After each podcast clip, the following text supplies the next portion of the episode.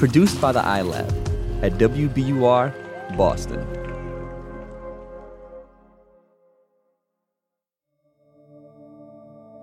Welcome to Kind World. I'm Andrea Asuaje. And I'm Yasmin Amer. This past weekend marked 20 years since the deadly mass shooting at Columbine High School. And ever since that day, we've had countless debates on how to prevent gun violence. Do we have fewer guns or more guns? What about more background checks? Should we pay attention to violent video games or toxic masculinity? Or should we focus on mental health? Yeah, Andrea, unfortunately, I don't have the answer to that. And as a country, collectively, we don't have an answer to that 20 years later. We're still talking about it and we're still debating about it all the time.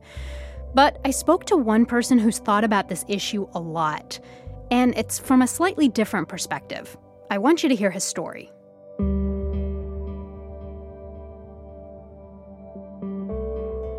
February 2018, Aaron Stark was watching the news with his wife and teenage daughter. It began as an ordinary school day. The gunman appears to have pulled the school's fire alarm. Tonight, as authorities comb through the school looking for answers, 17 people are dead and many wounded. And we have new A gunman had walked into Marjory Stoneman Douglas High School in Florida and killed 17 people. That's when Aaron found himself having the same conversation with his family that so many of us were having with ours my, my wife and my daughter had been talking right after the shooting about how how could someone get to that point and how could it ever get to the point where someone would commit such an atrocity? His 17 year old daughter katie was having an especially hard time trying to answer that question. Aaron a 39 year old father of four tried to explain. After all he understood more than most people how something like this could happen. Aaron grew up in denver where he still lives. He likens his childhood to an eerie Stephen King novel. His father was physically abusive towards him, his brother, and especially his mother. He was a Vietnam vet, and evidently it changed him when he came back. And I never knew him beforehand, I only knew the after effect. But the dad I knew was a monster. Aaron says he remembers the frequent nights he had to spend in domestic violence shelters in the first five years of his life. His mother eventually remarried, but things didn't get better. Then we went from moving, living in a Stephen King novel to getting with my stepdad and moving to like a Scarface movie with lots of crack cocaine and theft. Aaron says he was repeatedly woken up in the middle of the night to escape to a different home. The family was constantly fleeing authorities or shady characters. Every school I went to, it seemed like another set of bullies. And I was a fat kid. I was smelly. I was socially inept. I was a, a, big comic book fan back in times when comic books were not not only not cool but were actively damaging to your coolness. His love for comic books did help him make a close friend, Mike Stacy. He's now a 36 year old web developer who also lives in Denver. He and I can sit down and literally just talk forever. And so that's how we became friends, and that's why we have stayed friends. They bonded with another friend named Amber Schneider. When you feel accepted by a group of people, it's they become your tribe.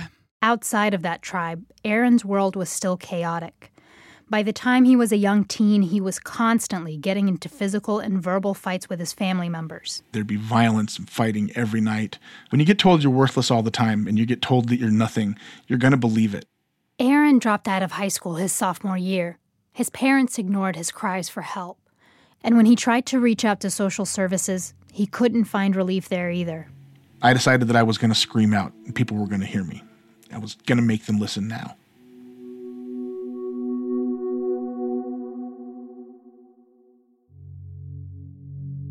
Desperate, Aaron asked a drug dealer he knew to help him get a gun. I had planned on either shooting my school or shooting a mall food court. And it wasn't directed at the people themselves. If it was directed at anybody, it would be directed at my parents, but it wasn't to, I, I wouldn't have attacked them. It would have been so they could sh- see what monster they created. But before Aaron got his hands on a gun, he had his usual plans to hang out with his friend Mike. He didn't know what I was planning at all. He knew that I was in a lot of pain. And he sat me down that night and just gave me a meal told me, hey, let's just watch a movie. You can just relax and chill out. You can sleep in a nice warm place for a while. He ended up spending the next five days with Mike and never got that gun. And honestly, the most transformative thing was being treated like a person when I didn't even feel like I was a human. That changed my whole world.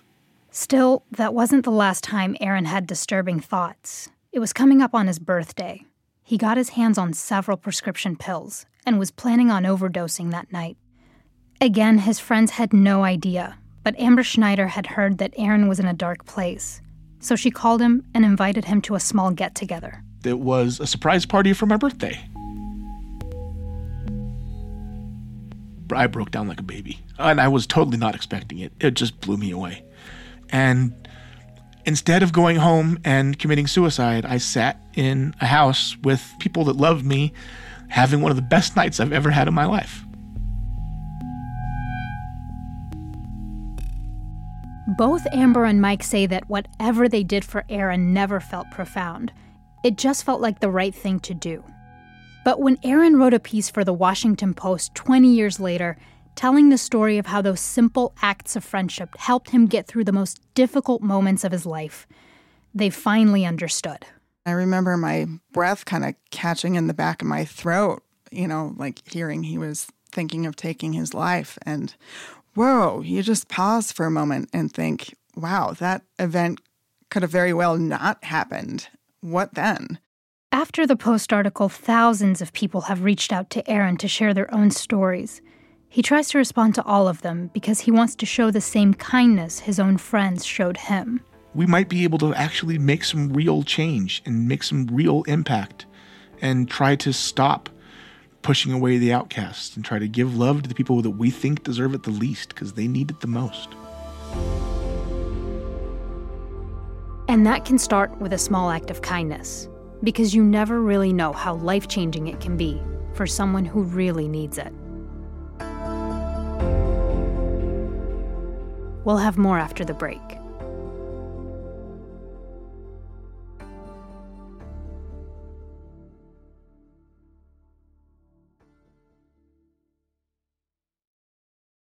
The world's clean energy future relies on ancient elements still in the ground. Without mining, there will not be a clean energy transition. But pulling them out of the ground comes at an environmental and human cost. Mining is intrusive, but the results are the building blocks for products that we use every single day. I'm Meghna Chakrabarti. Join me on point for Elements of Energy Mining for a Green Future. Five special episodes. Listen and follow On Point wherever you get your podcasts.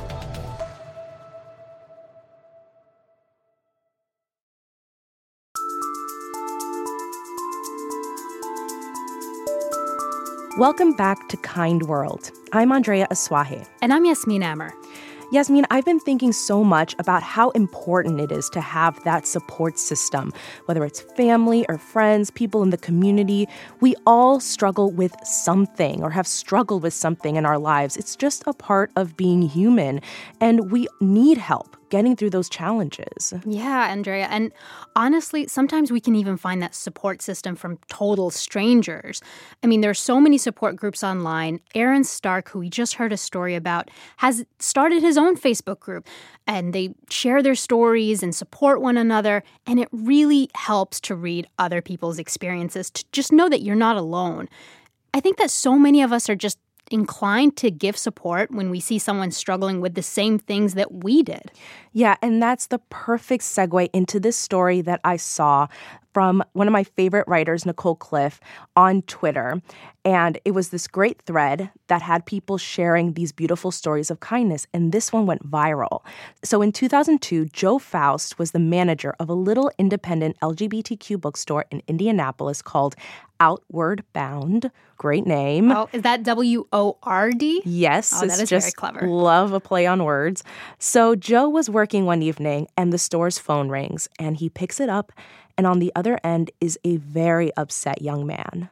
He called to say that he felt like he was probably gay and that this was a difficult feeling for him and that he wasn't sure what to do about it and if it was even right and and um, he was really agitated about it too and there was a real sense that he might have been intent on hurting himself if uh, if he couldn't come to terms with this this experience he was having. That seems like such a terrifying phone call to get because you're just thrust into this situation where you feel like you have to do or say the right thing immediately. Right, right. So Joe is talking to this guy and he's telling him about his life and how he came out and his life since coming out. But he's also kind of trying to figure out what to say because he's a manager at a bookstore. This is not a crisis center. He's just at work. And Joe tells me that the bookstore is pretty small. It was about the size of a like a good size living room. And so the few customers that are there are clearly hearing what's going on. And then this happened. This one woman, this this beautiful woman came to the counter and I thought that she was going to ask a question or need help finding something and I tried to give her this look that said I can't help you right now. I'm doing this other thing. And she put her hand on my shoulder and her other hand out and she asked for the phone and she said, Let me have a turn. Oh, let me have a turn. What did she mean by that? So she actually took the phone from Joe and she starts talking to this man about her life and her coming out story and how she has this wonderful partner and how her life has changed for the better since she came out. And then he, she starts handing the phone to the other customers in the store and they start telling their stories of coming out and living um, their lives as people who are out. And so so she just sets this amazing domino effect. Yeah, exactly. And and Joe says there weren't like a ton of people in the store or anything, but there were like enough people there that they could give like a nice swath of the coming out experience and telling this young man, you know, what life is like as a queer person. So Joe is watching all of this just unfold before his eyes, completely unexpected. What does he think when he reflects back on that night?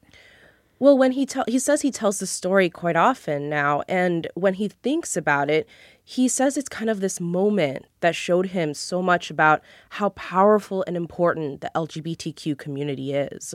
That experience, and I think just the experience of working in that bookstore generally, really colored my perception of the gay and lesbian community, and and I have taken that with me the whole rest of my life because I just I know that we are capable of really amazing things together.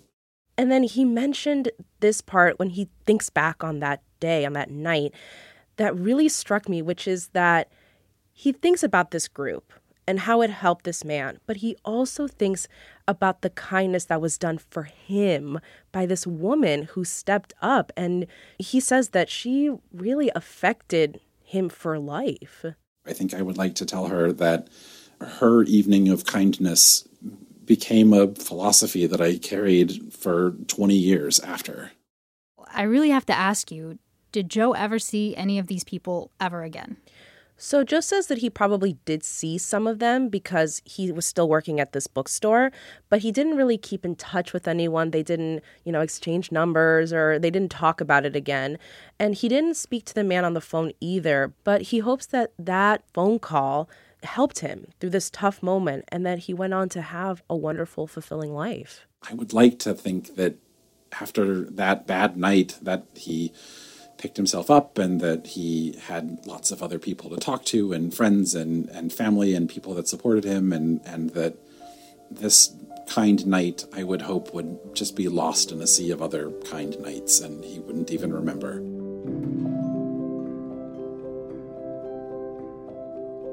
Kind World is a production of WBUR, Boston's NPR station. Paul Vaitkus does our sound design, Gabby Mierzowski is our intern, and Iris Adler is our executive producer. I'm reporter and producer Andrea Asuaje. And I'm reporter and producer Yasmin Amer. If you have a story of kindness that you want to tell us, email us at kindworld at wbur.org or find us on social media. We're at Facebook, Twitter, Instagram at WBUR Kind World.